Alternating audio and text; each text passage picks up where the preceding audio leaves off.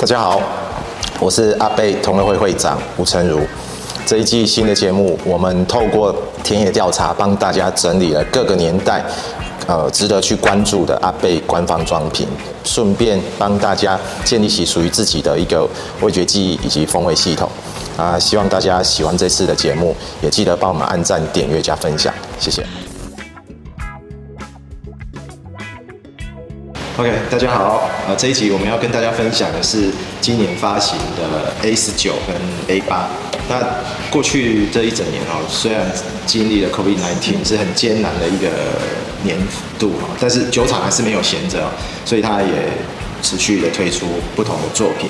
那今年最重要而且蛮特别的，应该是也是这两款唯一有标注年份的，一个是八年，一个是十九年，特别是。呃，这一款十九年的第三版，它是在英国被封城的期间装瓶的，所以相当难得可贵啊，就是很困难的条环境下面，然后还是把既定的一个计划把它完成。嗯。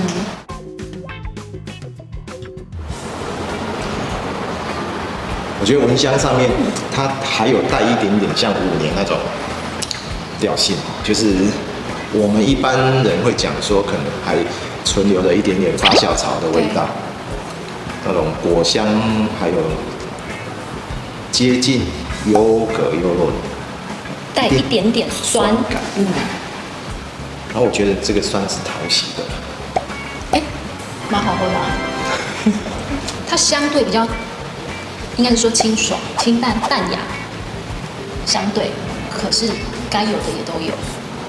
我是觉得它还蛮厚实的嘞，嗯，可能是它的油脂让你觉得它稍微很多东西被包住，嗯。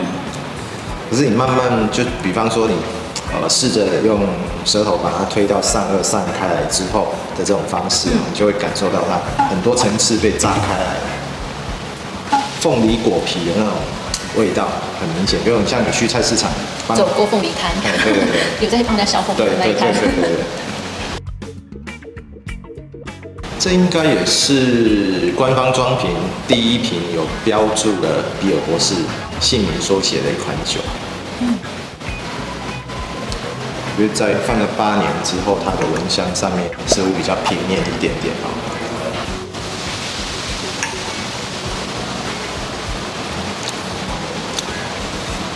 可是，在蚊香的平面之后，它的口感又又是很饱满。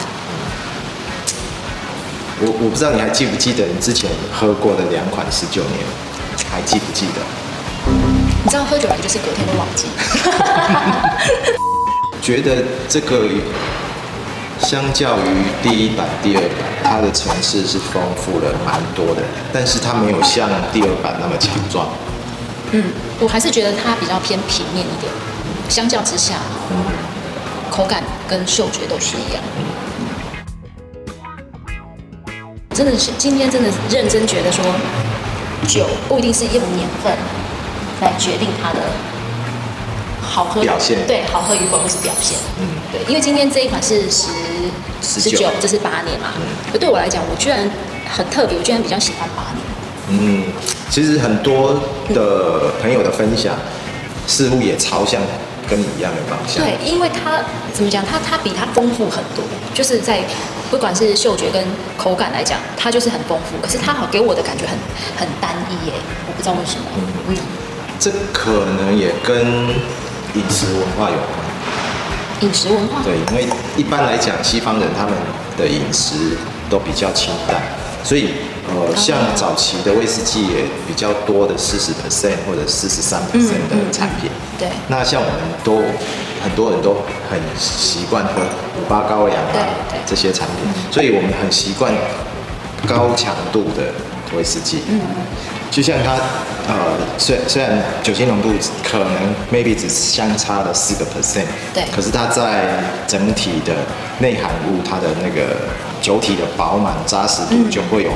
拉了一定的集聚出来，所以我们在品饮的感受度上面，就可能会有一定程度的落差。我觉得，如果单纯以品饮的乐趣来讲，可能八年会略胜于十九年，比较有趣一点，因为很丰富。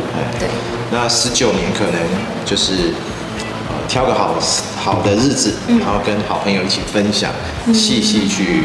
这个讲心事可以啦。讲心事哦，不错。讲心事的时候，我们就开十九年。嗯。要开心的时候，我们就开八。Happy hour。对，我觉得这个不不同的时候喝不同的酒，会有不同的感受。嗯。对。